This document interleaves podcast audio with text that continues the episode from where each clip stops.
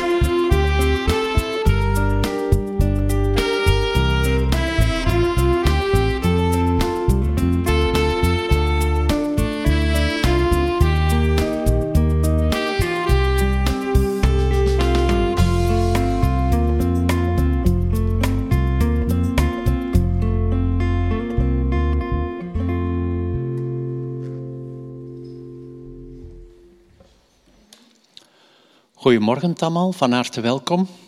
Het is blijkbaar heel koud buiten, want er zijn heel veel mensen de keuze gemaakt om thuis te blijven, lekker warm daar te zitten. Maar laat het niet aan ons hart komen en we gaan er vandaag een fijne en toffe dienst van maken. In ieder geval heet ik ook alle kijkers thuis via YouTube hartelijk welkom op onze dienst. Ik heb een aantal aankondigingen vooraleer dat we van start gaan met onze dienst. Eerst en vooral onze jeugdquiz, die staat, dat staat ook in het krantje, wil ik nog even onder de attentie brengen.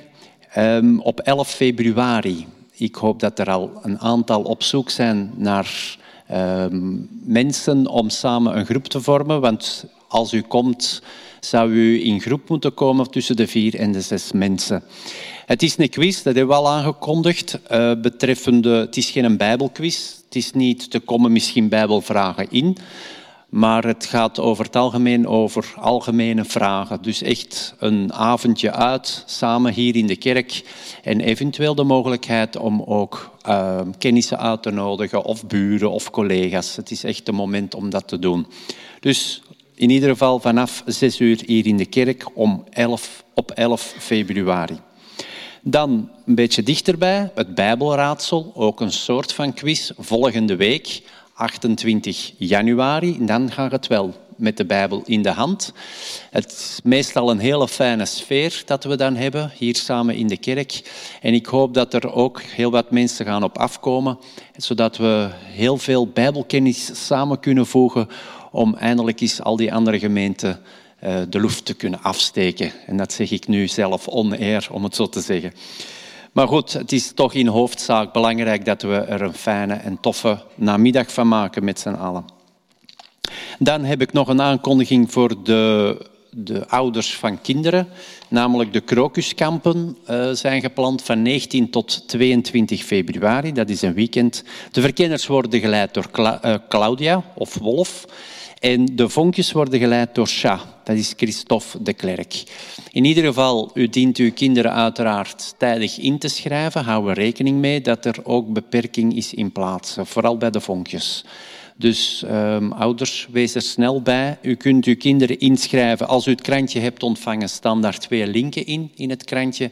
En anders surft u gewoon naar de site van de ajja.be en daar kunt u uw kinderen gemakkelijk inschrijven. Dan wil ik de aandacht er nog eens even op vestigen op de godsdienstvrijheid. Um, een heel belangrijk issue, vind ik. Wij vinden het allemaal normaal dat wij hier gewoon rustig in een dienst kunnen samenzitten, maar dat is niet overal het geval. En er is een vereniging, Godsdienstvrijheid, die zich inzet om dat wereldwijd ook gedaan te krijgen, wat natuurlijk niet zo evident is. U kunt bij het buitengaan een formulier meenemen, daar kunt u zich inschrijven dat formulier insturen en een bijdrage storten. Maar dat moet u persoonlijk doen. Dat kunnen wij als kerk niet voor u doen. Dus vergeet uw inschrijvingsformulier, indien u het nog niet hebt, straks niet uh, mee te nemen naar huis en volledig te lezen. Dan, van de middag zijn er geen vonkjes en verkenners en ook geen voortrekkers. De voortrekkers was normaal gepland van de middag, eh, vanavond, maar dat is verschoven naar volgende week. Dus alle voortrekkers zijn hierbij op de hoogte. Dan willen we er nog eens even uh, attentie op maken. Um, indien er kinderen zijn die ouder zijn dan 6,5 jaar, dan zijn ze inderdaad gerechtigd om naar de jeugd te komen. De jeugd heeft plaats, normaal gezien, uh, van twee uur tot vijf uur, vonkjes, verkenners en voortrekkers. En s'avonds zijn het compagnons en dan gaat het tot 25. Dus indien er jeugd nog geïnteresseerd is, jullie kunnen zich altijd aanmelden bij mij en ik zal jullie in contact brengen met de juiste mensen. En kinderen vanaf 6,5 jaar die in het eerste studiejaar zitten, die zijn ook welkom. Ja? Dan ben ik denk ik door de aankondigingen heen en dan zou ik deze dienst willen starten met een tekst uit de Bijbel, Psalm 86, de versen 11 tot en met 13. Wijs mij uw weg, Yahweh. Laat mij wandelen op het pad van uw waarheid. Vervul mijn hart met ontzag voor uw naam. U, Heer, mijn God, zal ik loven met heel mijn hart. Uw naam voor eeuwig prijzen. Want u toont mij uw grote trouw. U verlost mij uit de diepte van het dodenrijk. Ik zou u nu willen vragen om recht te staan, zodat we de Heer samen in gebed kunnen zoeken.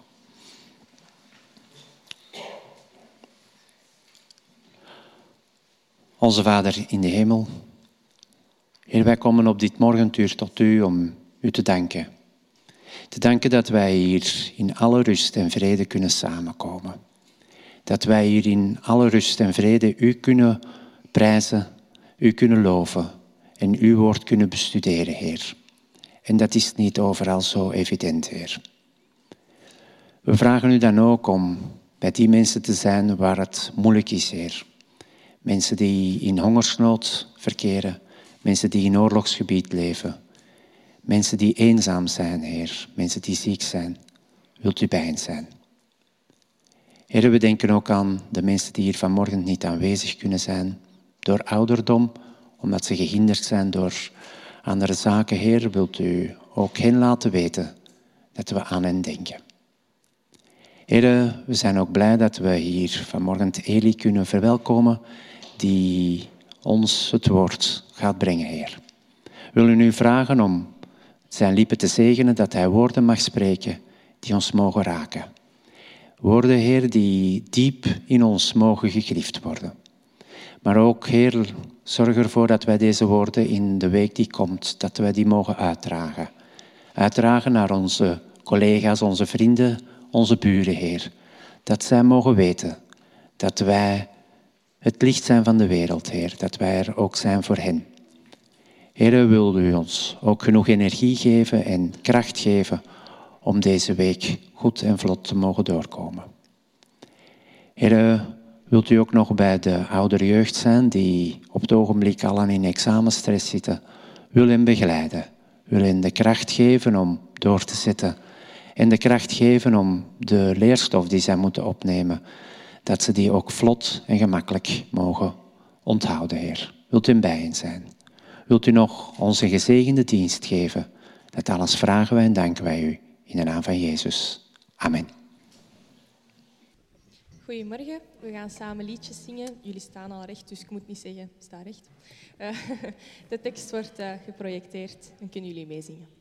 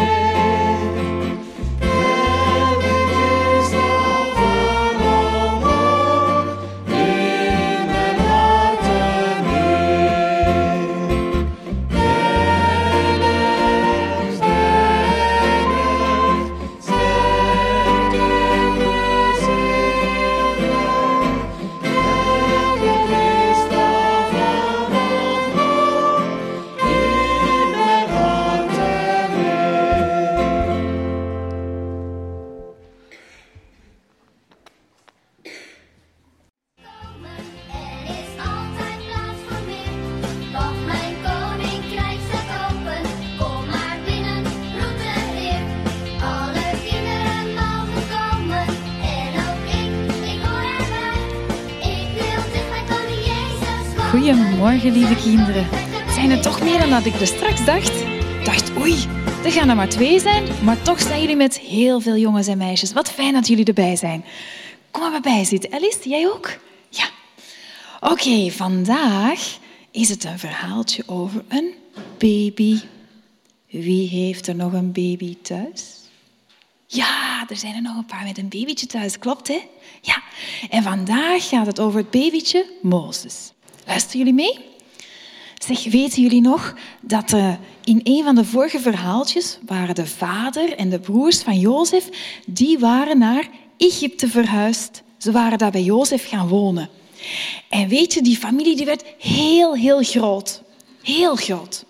En er was toen een farao en die wist dat Jozef heel veel goede dingen had gedaan. Maar dat was lang geleden, want ze waren er niet meer. De vader en de broers van Jozef en die farao, die wist dat Jozef zoveel goede dingen had gedaan, die was er niet meer. Er was een nieuwe farao. En die nieuwe farao, ja, die was wel heel, heel rijk en heel streng. En die reed door zijn land, door het mooie land Gozen. Zie hem daar in zijn wagen met zijn paard? En hij had nog een minister bij. En hij zei, zeg, dat is hier wel een heel mooi land. En ik zie zoveel mannen en vrouwen. Wie zijn dat eigenlijk? Ah, zegt de minister, dat zijn de Israëlieten. En hij zegt, en hoeveel wonen er dan in het land van Gozen? Oh, dat zijn er wel heel, heel veel. En weet je wat? Er wonen zelfs meer Israëlieten in het land van Gozen dan dat er Egyptenaren zijn. Oei, oei, zegt de farao. Misschien willen die Israëlieten wel de baas over ons worden, maar dat is geen goed idee, hè? De Israëlieten die moeten vanaf vandaag de hele dag werken. De hele dag voor mij werken. Ze mogen geen dag uitrusten. Ze moeten stenen maken van klei en stro en de farao die wil ook dat er nog minder Israëlieten bijkomen. Er mogen eigenlijk geen kindjes meer geboren worden. En zegt, weet je wat? Als er jongetjes worden geboren, dan moeten jullie die maar meenemen. Maar weet je, er was een gezin met vader Amram, moeder Jochebed en dan had je een dochtertje Mirjam en nog een klein broertje Aaron. En wat was er gebeurd? Er was een babytje geboren. Het babytje. En het babytje, wat doen babytjes? Wat doen die als ze honger hebben? Wenen. Ja. En dit babytje weende ook wel zo. Bé, ik heb honger. Of ik wil slapen. Ja. En Jochebed zei, moeder Jochebed zei, kom, snel wat melk drinken. En dan was het babytje weer stil. En ze verstopten hem achter het huis. Maar de baby werd groter en hij huilde ook harder. En de mensen buiten op straat, die konden hem horen huilen. En Jochebed dacht, ik kan hem niet langer meer verstoppen. En weet je wat ze deed? Ze maakte een rieten mandje. Ze maakte een mooi rieten mandje. En ze zei, Mirjam, Mirjam was het zusje, zei Mirjam, we gaan het mandje in het water leggen en jij gaat bij het mandje staan en jij gaat erover waken. Niet huilen, zei Mirjam. En het mandje werd in de rivier gezet. En een rivier heette de Nijl, daar werd het mandje ingezet. En ze zei, goed opletten, hè? goed opletten op je kleine broertje. En Mirjam verstopte zich bij het riet, achter het riet. En wat gebeurde er? Ineens hoorden ze een paar dames praten. Wat zie ik daar? zei de prinses. Want de prinses was daar met haar hofdames. Ze gingen zich wassen bij de rivier.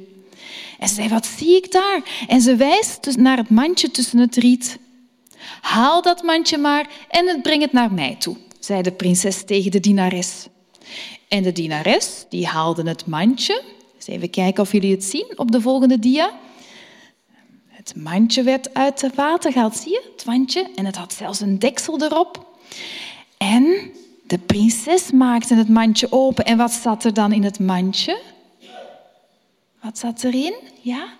De baby. De baby van Jochebed, het broertje van Mirjam, zat in het mandje. En de prinses zei, oh, maar dat is een mooie baby. Maar het is geen Egyptische baby, zei ze. Het is een jongetje van de Israëlieten. En als de baby begint te huilen, dan krijgt de prinses meteen medelijden. Mirjam dacht, die zat tussen het riet, ik ga snel naar de prinses toe. En ze zei, ze zei, prinses, ik ken wel een Israëlitische vrouw die wat melk kan geven aan de baby. Zal ik haar roepen? Oh ja, dat is goed, zei de prinses. Dus Mirjam ging snel naar de Israëlitische vrouw, maar dat was natuurlijk haar mama, hè? dat was Jochebed. En ze ging die halen en zei, Jochebed, kom maar mee, want de prinses heeft gevraagd dat ik je ga halen. Zorg goed voor de baby, zei de prinses. Ik geef je geld en dan kan je voor de baby zorgen. Maar later wordt hij mijn zoon, zei de prinses. Nu, gelukkig, gelukkig kunnen de, de Egyptische soldaten de baby nu niet meer wegnemen, hè, want de prinses had gezegd dat Jochebed voor hem mocht zorgen. En hij kon heel groot worden bij zijn papa en zijn mama. En een paar jaar later is hij zelfs groot genoeg om naar de prinses te gaan.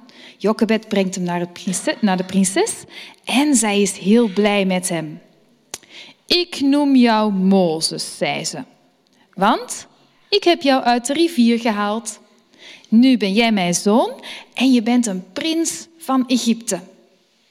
Prins Mozes groeit op in het paleis van de farao. Maar hij vergeet zijn echte mama en zijn echte papa en zijn broer en zus vergeet hij niet. En hij weet heel goed dat hij eigenlijk geen Egyptenaar is. Maar hij is een Israëliet. Zo, dat was het verhaal over Mozes. Jullie mogen nu naar boven gaan en dan kunnen jullie gaan kleuren en leuke dingen doen en samen zingen. Tot de volgende keer.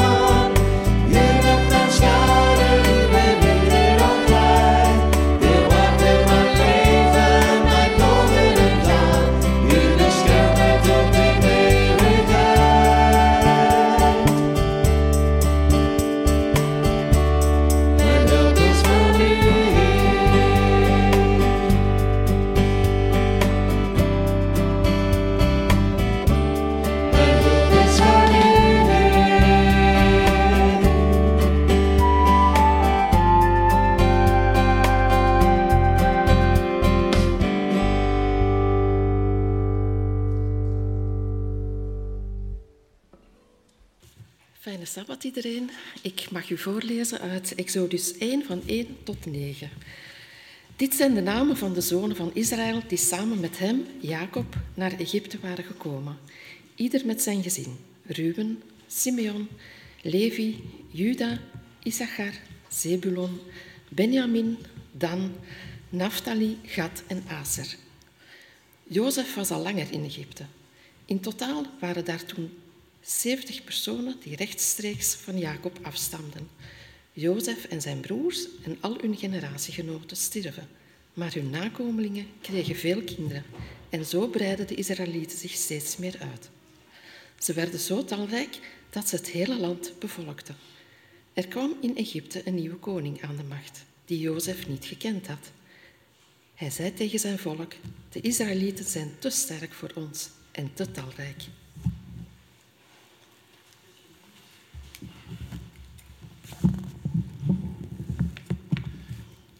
Ik neem Hebreeën 11, vers 24 en 25.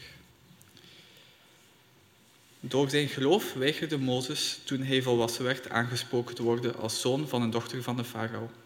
Liever werd hij even slecht behandeld als het volk van God, dan dat hij vluchtig voordeel had bij de zonde. De Heer zegene de lezing van zijn woord. Dan uh, verwacht uh, ben ik in de gelegenheid om hier vanmorgen het woord te openen samen met jullie. Maar bij de aanvang van deze overdenking wil ik uh, de Heer samen zoeken in gebed. Heer, wees met uw geest in ons midden en open onze harten, zodat uw woord ingang kan vinden in ons leven en mag uitstralen naar iedereen rondom ons. Voor het geluk geboren. Meestal als iemand iets groots bereikt, de Nobelprijs winnen, eerste minister worden, de Elisabeth-wedstrijd winnen, dan zeggen we nogal eens gemakkelijk, ja, niet moeilijk hè. Is geboren in een rijke familie. Zijn vader had heel veel connecties. Hij of zij had een heel goed team rond zich. Of we zeggen dan, en we zeggen dan soms, ja, hij was voor het geluk geboren. Sommigen echter, echter niet zoveel, bereiken iets vanuit een veel minder welvarende, welvarende situatie, ook wel grootse dingen. In de Bijbel komen we zo'n aantal mensen tegen, die veel eer vanuit een ongunstige situatie worden geboren. En vandaag willen we zo'n figuur eens van nader bekijken. Hij wordt geboren in een huisgezin die, waarvan de ouders slaven waren. Wordt geboren in een vreemd land. Hun volk wordt onderdrukt. Van bij de geboorte is hij met de dood bedreigd. Hij ontsnapt op het nippertje aan de dood. Wordt weggehaald bij zijn liefdevolle godsdienstige ouders en wordt grootgebracht in een heidense omgeving, belust op luxe, rijkdom en macht. Met andere woorden, iemand wordt in een kansarme omgeving geboren en u raadt het al, het betreft hier Mozes. En om een goed begrip te krijgen van in welke tijd Mozes geboren wordt, moeten we even kort de geschiedenis schetsen. U hebt ze al voor een stukje gehoord daar straks in het kinderverhaal. Want um, het volk van Israël, namelijk Jacob en zijn twaalf zonen, waarvan Jozef wordt verkocht naar Egypte door zijn broers, en na veel tegenslagen komt hij in Egypte terecht, maar wordt daar uiteindelijk wel onderkoning. En in die tijd, wanneer dat gebeurde, regeerde in het noorden van Egypte de Hyksos. Deze Hyksos is een volk van een Semitische oorsprong, dus zeer nauw verband met de Hebreeën, de Israëlieten. En zij waren vanuit Azië via Canaan Egypte binnengevallen en hadden de inheemse Egyptenaren verdreven naar het zuiden. En het is mogelijk mede door deze Semitische band dat Jozef die kans krijgt om onderkoning te worden in Egypte. Zijn vader Jacob en al zijn broers en hun gezinnen werden vanwege de hongersnood overgebracht naar Egypte. En hier gebeurt, of hier start eigenlijk ons verhaal dat zo net gelezen is uit Exodus 1. In totaal staat er zijn er 70 afstammelingen van Jacob en die groeien uit tot een volk dat zo talrijk wordt dat ze het hele land bevolkten. Het land Gozen. En dan lezen we in de Bijbel, er kwam in Egypte een nieuwe koning aan de macht, die Jozef niet gekend had. We zijn dan toch bijna 300 en zoveel jaren verder. En de geschiedenis leert dat de inheemse Egyptische prinses Thebes in opstand komt tegen de Hyksos en hen uit Egypte terug naar Azië verdrijft. En het zijn deze nieuwe leiders van Egypte die lieten wel toe dat de Israëlieten bleven wonen in Egypte, maar omdat ze ook Hebreeën waren en misschien ook die band hadden misschien als Semitisch volk met de Hyksos, werden ze verdacht om wel eens te kunnen samenspannen met de vijand, de vroegere vijand van Egypte. Mogelijk staat er daarom in de Bijbel dat er een nieuwe koning, Farao, aan de macht kwam, die Jozef niet gekend had. Een totaal nieuwe machthebber, die niets van het verleden wist. En hij zei tegen zijn volk, er zijn inderdaad heel veel Israëlieten hier. En ze zijn sterker dan wij. We moeten verstandig zijn en zorgen dat er niet nog meer Israëlieten bijkomen. Want stel, stel dat er terug oorlog komt, dan vechten ze misschien wel mee met onze vijanden. En daarna zouden ze misschien ook wel uit het land kunnen wegvluchten. En dat past niet in onze plannen. En om die Israëlieten dan maar onder de knoet te houden, bedenkt de farao een eerste plannetje. De Israëlieten moesten voor de farao gaan werken. Ze moesten twee voorraadsteden bouwen, Pitom en Ramses.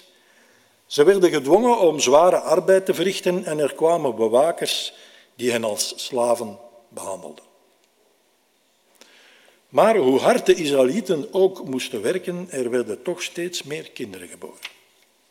Er kwamen zoveel Israëlieten dat de Egyptenaren er een vreselijke hekel aan kregen. De Israëlieten moesten daarom steeds harder werken. Ze moesten stenen bakken van klei en zwaar werk doen op het land. Ze werden als slaven behandeld. Ze werden geslagen en geschopt. Mishandeling noemen we dat vandaag. En we kunnen ons vragen, ja, waarom keert nu dat Egyptische volk zich zo tegen die Israëlieten? Angst misschien voor het onbekende? Angst om in de minderheid te geraken in hun eigen land? Angst voor dat ze de vijand gaan meeheulen met de vijand?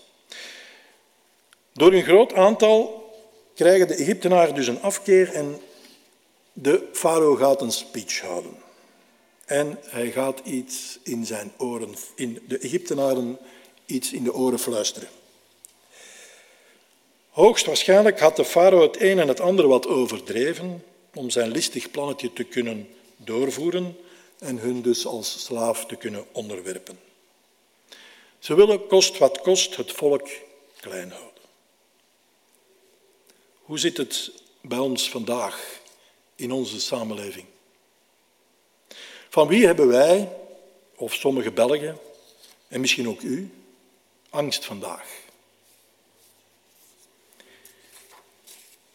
Misschien ook vreemdelingen die in ons land wonen, omdat ze talrijker worden? Is dit het ook niet voor een groot gedeelte omdat men te maken krijgt met het onbekende? Weten we wel genoeg van elkaar, autochtonen en allochtonen? Is het elkaar onvoldoende kennen niet meestal de reden waarom sommigen hen liever weg willen of wegduwen? Of wil men hem weg omdat ze een ander geloof hebben? Ook sommige Belgen hebben mogelijk angst om in de minderheid te geraken en krijgen een afkeer, omdat men denkt dat in de toekomst ze misschien hun rechten gaan verliezen of hun eigenheid gaan verliezen. Beste mensen, er is een gezegde dat zegt dat angst een slechte raadgever is. Misschien moeten we daar ook wat meer rekening mee houden.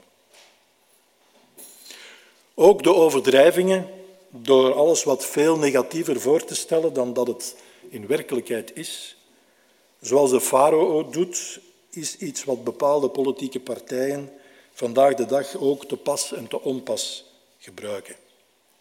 Om de mensen aan hun kant te krijgen. U ziet niets nieuws onder de zon. Trouwens, als je de historiek nakijkt, hoe het nazisme is ontstaan, dan was dit zeker ook de manier waarop zij hun macht hebben verwezenlijkt. In het geval van Israël willen de Egyptenaren zeker ook niet kwijt. Ze willen van hen kunnen profiteren. Ze zijn goed genoeg om als goedkope werkkrachten te laten werken. Als ze weg zouden trekken, dan moeten ze iemand anders vinden om het vuile werk op te knappen. Of hadden ze misschien niet genoeg werkvolk om dat allemaal te realiseren, wat de farao wou doen. Ook dit was het geval in de vorige eeuw toen we in België mensen nodig hadden om in de mijnen te gaan werken. Toen is men Marokkanen, Italianen, Polen en Turken gaan halen om de zogenaamde vuile werkjes uit te voeren. Omdat er niet genoeg Belgen waren om dit te doen of dit misschien niet wilden doen. Gelukkig werden deze mensen in onze contraien toch nog redelijk betaald en in veel gevallen kregen ze dan ook wel eens een woning ter beschikking. Echter vandaag zien we dat bijvoorbeeld in Qatar vreemdelingen werden aangetrokken om geen voorraadsteden te bouwen, maar eerder sporttempels voor het heilige voetbal. Deze mensen werden als slaven behandeld. Goedkope werkkrachten om er zelf rijker van te worden of aanzien te kopen. Ze moesten zeven dagen op zeven werken in erbarmelijke en onveilige omstandigheden. Ze moesten overnachten allemaal samengepakt in een ruimte van een paar vierkante meter. Ze worden niet betaald wat hun beloofd is en als ze een ongeval krijgen en daardoor niet meer kunnen werken, worden ze zonder vergoeding terug naar hun land gestuurd, waar ze amper nog iets waard zijn. Velen komen zelfs om en keren nooit meer terug naar hun familie. Ook niet zo ver van bij ons gebeuren zulke wantoestanden. Denk maar aan de werf onlangs bij Borealis. En deze week nog in het nieuws bij Proximus. Mensen uit het buitenland die tegen een hongerloon moeten werken en die bovendien nog eens uitgebuit worden, dikwijls door huisjesmelkers. In onze winkels liggen dikwijls kleren die goedkoop gemaakt worden, in verre landen door mensen die maar betaald worden met een zeer karig, karig loon, zelfs naar hun eigen normen. In sommige gevallen worden deze kleren zelfs gemaakt door kinderen. Maar ja, als mensen maar goedkoop kleren kunnen kopen, dan maakt het toch niet zoveel uit van waar ze vandaan komen. Hè? Allemaal redenen genoeg om aan deze uitbuiting mee te doen. Dus ook voor de Egyptenaren redenen genoeg om de Israëlieten te gaan behandelen als slaven en hen te onderdrukken. Want dan moeten zij het zware werk niet doen, natuurlijk. In onze tijd zouden we dit racisme noemen. Maar blijft het daarbij? Laten we even terugkeren naar ons verhaal. Plannetje 1 van de farao werkt dus duidelijk niet. Door de Israëlieten slavenarbeid te laten verrichten, kon hij het volk dus niet klein houden. Want er staat in Exodus 1, vers 12, maar hoe meer de Israëlieten onderdrukt werden, des te talrijker werden ze. Wel, beste mensen, God zorgt hier dat zijn belofte die hij ooit aan Abraham deed, langzaam maar zeker wordt verwezenlijkt. Hij heeft Abraham namelijk beloofd dat hij hem zoveel nakomelingen zou geven als dat er sterren aan de hemel zijn en zandkorrels op het strand te vinden zijn. Deze belofte is God hier in deze moeilijke situatie waarin het volk zich verkeert aan het uitvoeren. Ondanks de grote verdrukking. Dus laat ons als christenen vandaag ook niet ontmoedigd zijn. In deze misschien religieuze maatschappij, waar mensen van godsdienst niet te veel meer willen weten, maar waar we ons als christenen misschien toch wel af en toe in de verdrukking voelen. Ook in moeilijke tijden realiseert God zijn plan en komt Hij zijn beloftes na. Terug naar ons verhaal. Dus de farao moet nog een ander plannetje bedenken. Fase 2 van zijn actieplan komt in werking. Hij draagt twee vroedvrouwen, Sifra en Pua, op om na de bevalling de pasgeboren jongetjes te doden. Nu, of Sifra en Pua Hebreeuwse en dus Israëlitische vroedvrouwen waren, of dat ze tot het Egyptische volk behoorden, dat is niet helemaal duidelijk. In bepaalde vertalingen worden ze Hebreeuwse vroedvrouwen genoemd. In andere vertalingen staat de vroedvrouwen van de Hebreeuwse vrouwen. Beide vertalingen zijn taalkundig, vertaalkundig mogelijk. En wel is het zeker dat de namen van de beide vrouwen van Semitische oorsprong zijn en niet van Egyptische. Sommigen leiden daar dan uit af dat ze Hebreeuws waren, maar als we in ons achterhoofd het verhaal van de Hyksos hebben gehoord daar straks, kan het evengoed zijn dat het vrouwen waren van de Hyksos-bevolking die nog in Egypte achtergebleven zijn en die als Egyptenaren beschouwd werden door de Israëlieten. Ik denk dat dit laatste wel het geval zou kunnen zijn en het meest aannemelijke is, want ik kan mij moeilijk voorstellen dat de farao Hebreeuwse vrouwen gaat opdragen om de nakomelingen van hun eigen volk te gaan doden. Het zou nogal redelijk naïef zijn, lijkt mij. Niettemin, ook dat plannetje mislukt. Want er staat, maar de vroedvrouwen hadden ontzag voor God en deden niet wat de koning van Egypte hun had opgedragen. Ze lieten de jongetjes inleven. En doordat de jongetjes toch blijven leven, roept de vader hen op het matje en moeten ze het even komen uitleggen. En wanneer dan de farao vraagt waarom ze de jongetjes in leven laten, komen ze met de volgende uitleg. Ja, die Hebreeuwse vrouwen zijn anders dan de Egyptische vrouwen. Ze zijn zo sterk dat ze hun kind al gebaard hebben nog voordat de vroedvrouw er is. Wat een mooi excuus toch? Wat een mooi excuus dat ze hier uit hun hoed toveren. Een excuus want, was het zeker, want in vers 17 stond toch duidelijk dat ze de jongetjes in leven lieten.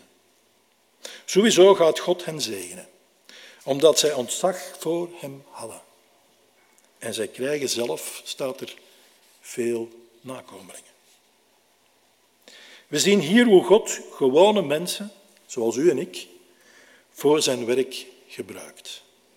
Twee gewone vroedvrouwen met, met ontzag voor God en met gevaar voor hun eigen leven zorgen ze ervoor dat Gods volk blijft groeien. En worden hierdoor zelf gezegend. Mooi toch? Dus na twee mislukte pogingen, onderdrukking en opdracht voor een kindermoord door de vroedvrouwen, moet de farao maar iets anders bedenken om zijn plan tot uitvoering te brengen. En dan komt de derde fase van zijn actieplan in werking. Wat gaat de farao nu doen? Wel, hij gaat het gehele Egyptische volk gebruiken om er toch nog ervoor te zorgen dat het volk niet talrijker wordt. Alle middelen zijn goed nu. De alle kasten gaan open en we lezen in vers 22 van Exodus 1 Toen gaf de farao aan heel zijn volk het bevel om alle Hebreeuwse jongens die geboren werden in de Nijl te gooien en de meisjes mochten blijven leven. Hier zitten we in de fase van de genocide. Het ene volk gaat ervoor zorgen dat een ander volk uitsterft. Ook deze derde poging van de farao zal niet resulteren in wat hij beoogt. Want later in de Bijbel zul je zien hoe groot het volk is geworden wanneer het uit Egypte wegtrekt. Beste vrienden, zelfs als de grootste leiders van de machtigste volkeren van de aarde iets probeert dat niet strookt met het plan van God, en in dit geval de belofte aan Abraham, dan zal het niet slagen. Tot driemaal toe probeert de farao dit, maar hij zal mislukken. Nu, het was zeker niet de leukste tijd voor de Israëlieten. Integendeel, als we voor de Bijbel lezen, dan komt dit voortdurend terug. Waarin dat er staat dat, hè, dat de slavernij een van de meest gruwelijke periodes in de geschiedenis van het volk van God te noemen is. En het is juist in die periode dat Mozes gaat geboren worden. Hij is een jongetje, dus gedoemd om zijn leven te verliezen door in de Nijl geworpen te worden. En uiteindelijk komt hij daar ook in terecht. Maar niet zomaar. Laten we eens kijken wat er zich zal afspelen. De Bijbel vertelt ons dat een man uit de stam van Levi trouwt met een vrouw uit diezelfde stam. Je ziet zelfs in de tijden van onderdrukking is er toch nog structuur bij het volk van God te vinden. Men houdt wel degelijk nog bij wie behoort tot welke stam. En de vrouw wordt zwanger en ze krijgen een zoon. Een tweede zoon al, want Aaron was al geboren, Miriam was al geboren. Een derde kind. En wat staat er? Het was een mooi kind. En ze hield het drie maanden lang verborgen. Nu wordt het woord dat hier vertaald wordt door mooi, in het Hebreeuws is dat het woord tof. Ik denk niet dat ik dat woord nog moet uitleggen in deze gemeente. Uh, het is Johan die dit woord al redelijk een paar keren in zijn preek gebruikt heeft. Maar het is datzelfde woord dat gebruikt wordt bij de schepping waar er staat dat het goed was. In deze context wordt het soms ook wel vertaald als waardevol. Goed van inborst, rechtschapen. Beste mensen, het moet duidelijk zijn dat deze ouders nog God afgaan op het uiterlijke. Maar ze kijken naar de inborst, naar het hart van de mens. In de Hebreeënbrief staat dat de ouders door het geloof hun kind verborgen hebben, gehouden om het te redden van God.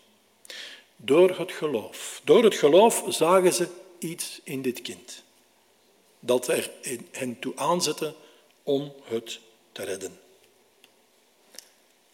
God gebruikt ook deze gewone maar gelovige moeder om een fantastisch werk te starten. En eigenlijk was dit misschien het enige positieve bij de aanvang van het leven van Mozes, als klein kind. Dat hij gelovige ouders had. En dus een geloof in een gelovig gezin opgroeide en dat ze hem waardevol vonden. Iets wat in onze maatschappij toch ook van enig nut kan zijn, denk ik. Ook al wordt men kansarm geboren, de manier waarop ouders naar hun kind kijken, hoe ze ermee omgaan, kan oh zo'n groot verschil maken voor dat kind. Voor kansarme kinderen is de liefde van hun ouders van zo'n groot belang.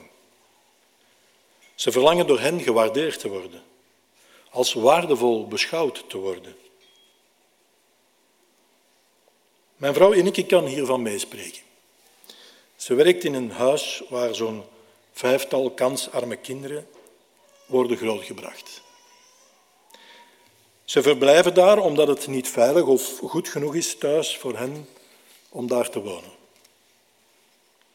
Toch, ondanks die slechte thuissituatie hunkeren deze kinderen naar de liefde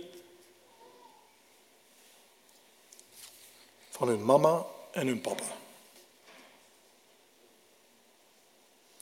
Zij voelen zich slecht als mama en papa zich slecht voelt.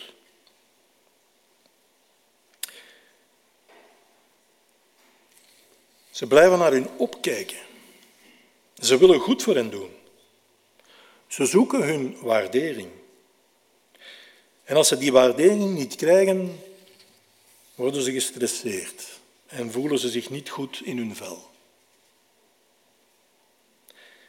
Drie maanden lang hielden de ouders van Mozes hem verborgen. Wat moeten dat drie lange maanden geweest zijn? Een baby kun je nu eenmaal niet stilhouden of bevelen van wanneer hij mag huilen en wanneer niet. En stel dat de Egyptische soldaten deze baby zouden gevonden hebben, dan liep niet alleen de baby gevaar, maar evengoed het ganse gezin. Moeder Jochebed en vader Amram en de twee andere kinderen, Miriam en Aaron. Wat zullen ze in die maanden gebeden hebben, denk ik. En naarmate de, de tijd verstreekt, zal hun gebed intenser zijn geworden. En in die moeilijke en angstige periode legde God een uniek plan in het hart van Jochebed. Een plan dat mogelijk alleen in Gods gedachten kan opkomen, maar in ieder geval, Jochebed zat niet stil.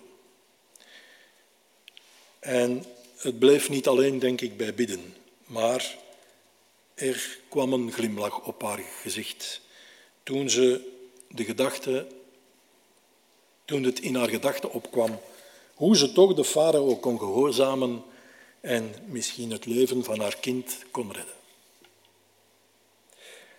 Toen ze niet langer haar zoon verborgen kon houden, kon het dus niet alleen maar bij bidden blijven. Ze nam een biezenmandje, bespreek, bespreek, bestreek het, excuseer, met asfalt en pek, legde het kind erin en zette het tussen het riet aan de oever van de Nijl.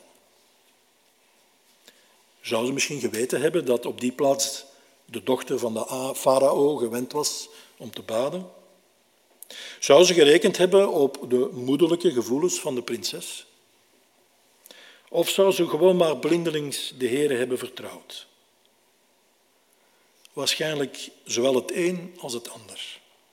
Want ze deed wat binnen haar vermogen lag. God roept ons op in zijn woord niet alleen om te bidden, maar ook om te handelen, beste mensen. De dingen die binnen, binnen ons bereik en ons eigen vermogen liggen, moeten we ook met beide handen aangrijpen en plannen en uitvoeren.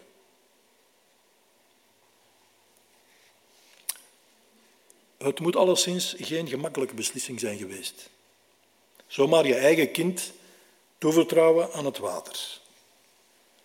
Maar het was met vertrouwen op de Heer en met een plan. Ze zorgt er namelijk voor dat haar dochter erop toeziet hoe het verder gaat.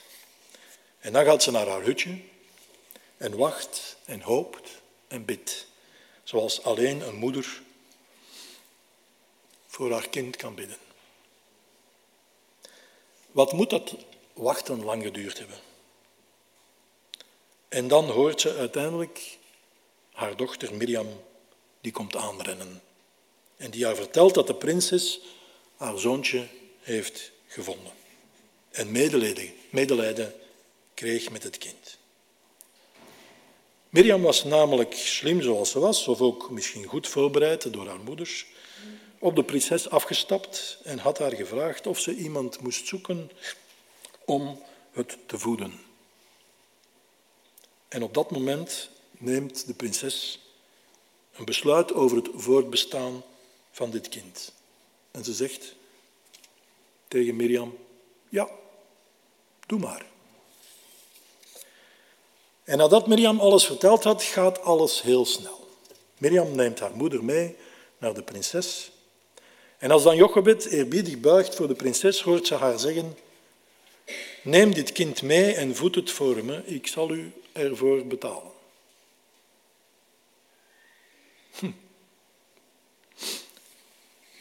Wat een zegen. Dit is alles Dit alles is meer dan wat Jochebed heeft gehoopt en gebeden.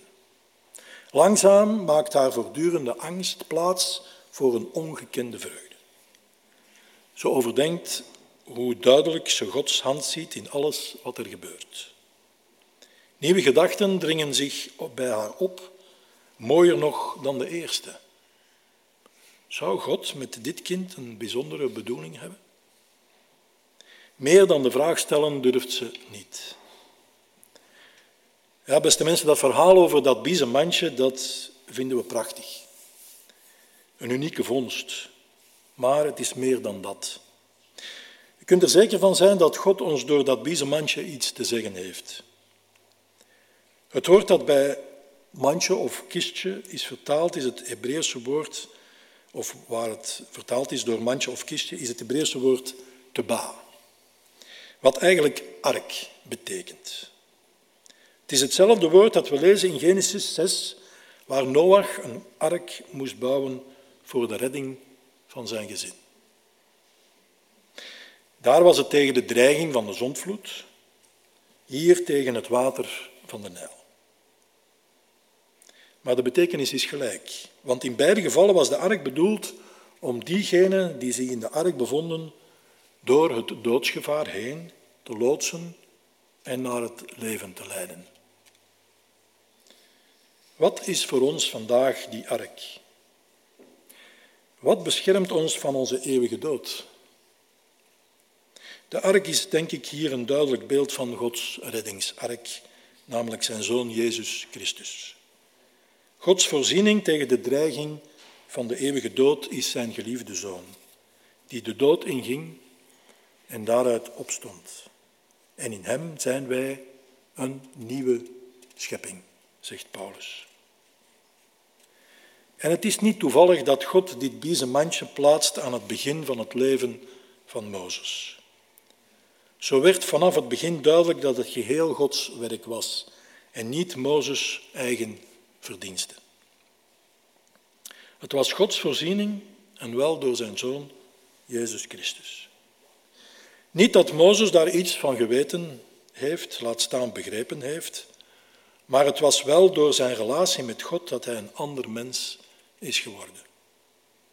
Want, Mozes, want van Mozes wordt gezegd, nooit meer heeft Israël een profeet gekend als Mozes, met wie de Heer zo vertrouwelijk omging.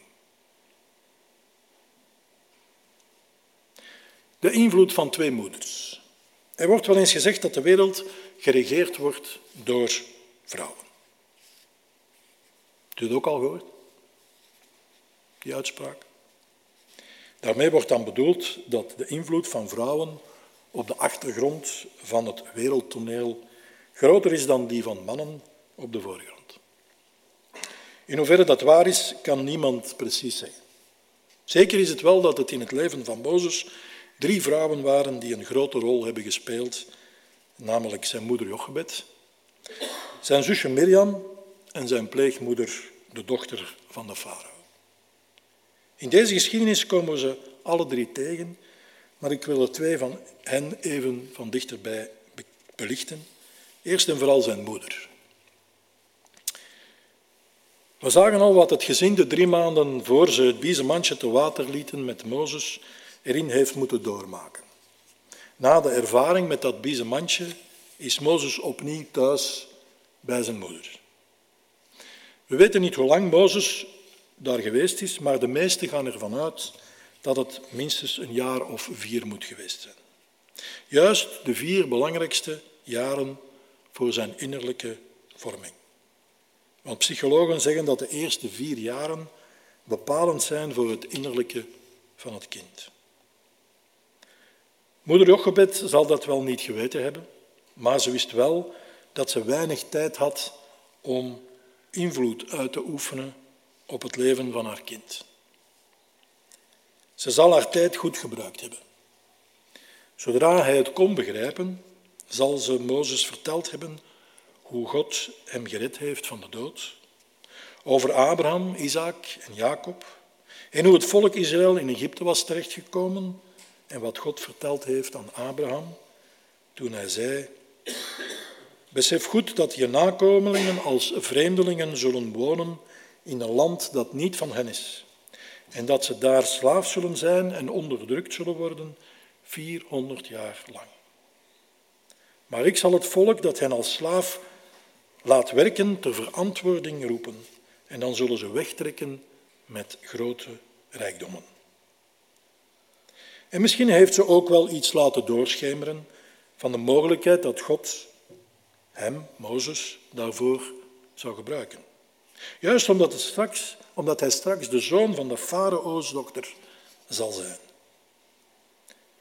De kleine Mozes zal niet alles begrepen hebben, maar de invloed van zijn moeder in die eerste jaren blijkt later bepalend te zijn in de keuzes die hij zal maken.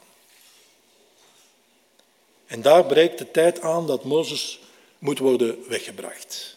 We lezen, toen het kind groot genoeg was, bracht ze het naar de dochter van de farao. Deze nam het kind aan als haar eigen zoon. Ze noemde hem Mozes, want, zei ze, ik heb hem uit het water gehaald. De invloed van de pleegmoeder. De pleegmoeder komt in, in dit verhaal. Zie je dat al voor je? De kleine Mozes die voor altijd zijn vertrouwde omgeving moet verlaten en aan het immense hof van de farao wordt opgevoed. Geen vader meer, geen broertje meer, geen zusje meer, geen moeder meer die vertelt over, de, over het volk van Israël, maar een nieuwe moeder die vertelt over de vele goden van Egypte. Over de God van de zon, de God van de maan, de God van de Nijl, de God van de oorlog en tientallen andere goden. Opgevoed door priesters en filosofen en leraars.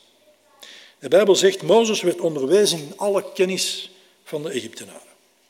Zoals natuurwetenschappen, sterrenkunde, medicijnen, filosofie en rechten. Hij kreeg de hoogste politieke en militaire opleiding in de tempel van de god van de zon, het Oxford van Egypte. De geschiedschrijver Josephus vermeldt zijn successen in veldslagen tegen Ethiopië. Kortom, als de kleinzoon van de farao stond alles tot zijn beschikking en lagen alle mogelijkheden voor hem open. Waarschijnlijk zelfs ook de opvolging tot farao. Een boeiend en veelbelovend leven stond hem te wachten. Er was slechts één probleem. Mozes kon de eerste vier jaar van zijn leven niet vergeten. En dat werd nog eens versterkt toen hij in Goosen kwam en de slaven bezig zag met bezig zag met het bouwen van die voorraadsteden. Zijn innerlijke, innerlijke strijd werd steeds maar heftiger. En uiteindelijk moest hij kiezen. Of het leven aan het hof, met de geweldige vooruitzichten, of alles prijsgeven en gaan leven voor zijn volk en zijn God. En toen hij dan op een dag zag welke zware dwangarbeid zijn volk moest verrichten en getuige was van een van zijn volksgenoten die door de Egyptenaren of door een Egyptenaar werd geslagen, keek hij om zich heen, sloeg de Egyptenaar dood en verborg hem onder het zand. Niemand weet hoe intens de strijd in het hart van Mozes is geweest en hoeveel jaren dit heeft geduurd. Hoe vaak hij misschien de voor- en de nadelen heeft afgewogen. Aan de ene kant de schatten van Egypte, de eer, de toekomst, de liefde voor de dochter van de farao, maar aan de andere kant de smaad en de nood van zijn volk. Wat een immense innerlijke strijd zal het zijn geweest. En als Mozes veertig is, neemt hij een definitieve beslissing. Het geloof uit zijn kinderjaren geeft de doorslag. Het onrecht dat hij ziet, wordt hem te veel. Laten we duidelijk zijn, de moord met voorbedachte raden op de Egyptenaar is niet goed te praten. Wel in tegendeel. Maar hij nam wel een duidelijke keuze voor zijn volk en de, en de God van zijn volk Israël. En het staat zo geschreven in de Hebreeënbrief, werd ons ook voorgelezen tijdens de um, schriftlezing. Door zijn geloof weigerde Mozes toen hij volwassen werd aangesproken te worden als zoon van een farao's dochter. Liever werd hij even slecht behandeld als het volk van God, dan dat hij vluchtig voordeel had bij de zonde. Omdat hij uitzag naar de beloning, waardeerde hij de smaad van Christus hoger dan de schatten van Egypte. Dat is ferme taal. Mozes heeft geweigerd om nog langer zo door te gaan. Zijn besluit was niet het gevolg van een impulsieve daad, niet omdat hij een Egyptenaar doodde en daarom niet meer terug kon, maar een bewuste, doordachte beslissing van een volwassen man. En als we dat even op de weegschaal leggen, wat zijn besluit bepaalde, wat zien we dan? Op de ene schaal liggen we, zien we de, de zoon van Farao's dochter zijn, van de zonde genieten, de schatten van Egypte hebben en op de andere schaal even slecht behandeld worden als het volk van God, de smaad van Christus ervaren, maar wat uiteindelijk de doorslag gaf met het uitzicht op de beloning, die beloning die God voorzien had. Even slecht behandeld worden als het volk van God en de smaad van Christus werden aantrekkelijker dan al het andere. Omdat God hem liet zien wat de beloning was. Dat is niet uit te leggen. Maar als God iets laat zien van zijn plan, zijn beloning, zijn hart rondtoont, dan komt alles in een ander licht te staan. Is dat ook bij jullie zo? Is dan ook de aantrekkingskracht van het kwaad en het kwaad verdragen en de smaad verleiden veel groter dan het genot van de zonde en alle schatten van de wereld bij elkaar? Ik wil eindigen met de vraag, en wij? Laten wij ons soms meeslepen in het negatief beoordelen van vreemdelingen in onze maatschappij, of zijn we bereid hen te bekijken door de ogen van God en hen te, zien als evenwaardige schepsels, waar Christus ook voor gestorven is? Zijn we er ons van bewust dat God ook gewone vrouwen, zoals de vroedvrouwen en de moeder, van, de moeder en de zus van Mozes, wil gebruiken in zijn plan dat hij heeft met deze wereld? Zijn we bereid om niet op het uiterlijke af te gaan, maar om te kijken naar het goede in de mens om ons heen? Vertrouwen we op God en zijn beloofde beloning of vertrouwen we op wat de wereld ons te bieden heeft? Trekken we ons op aan het offer van Jezus die moest lijden of kiezen we voor de aardse roem en rijkdom? Vragen waar we eens kunnen bij stilstaan. Dat God ons mag helpen de juiste keuzes te maken in ons leven. Amen.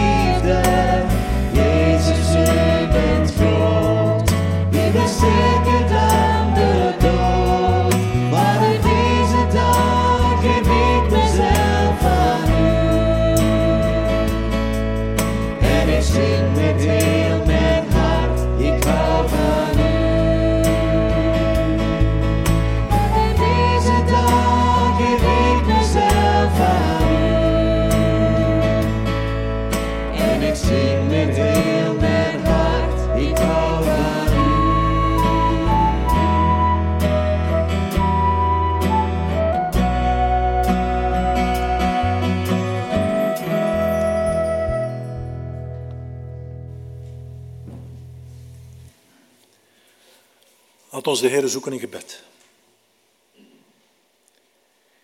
Heer, wij danken u voor het verhaal van de redding van Mozes. En dat u ons laat zien dat het volgen van Jezus zo, zoveel belangrijker is dan de roem, de rijkdom en de afgoden van deze wereld. Dit alles is maar tijdelijk en Heer, er komt ook een einde aan zoals u ons beloofd hebt. Heer, dank dat u gewone mensen, mannen, meer, meer, maar zeker ook vrouwen en kinderen gebruikt om uw plan, wat u hebt met deze wereld, uit te voeren. Gebruik ook ons hiervoor. Heer, help ons om onze broers en zussen, onze kinderen, maar ook onze buren en vreemdelingen in onze steden te bekijken door uw ogen, met uw liefde en barmhartigheid. Help ons niet te kijken naar het uiterlijke, maar naar het goede in de mens. Heer, help ons elke dag opnieuw de juiste keuzes te maken, is onze bede in de naam van uw Zoon, Jezus. Amen.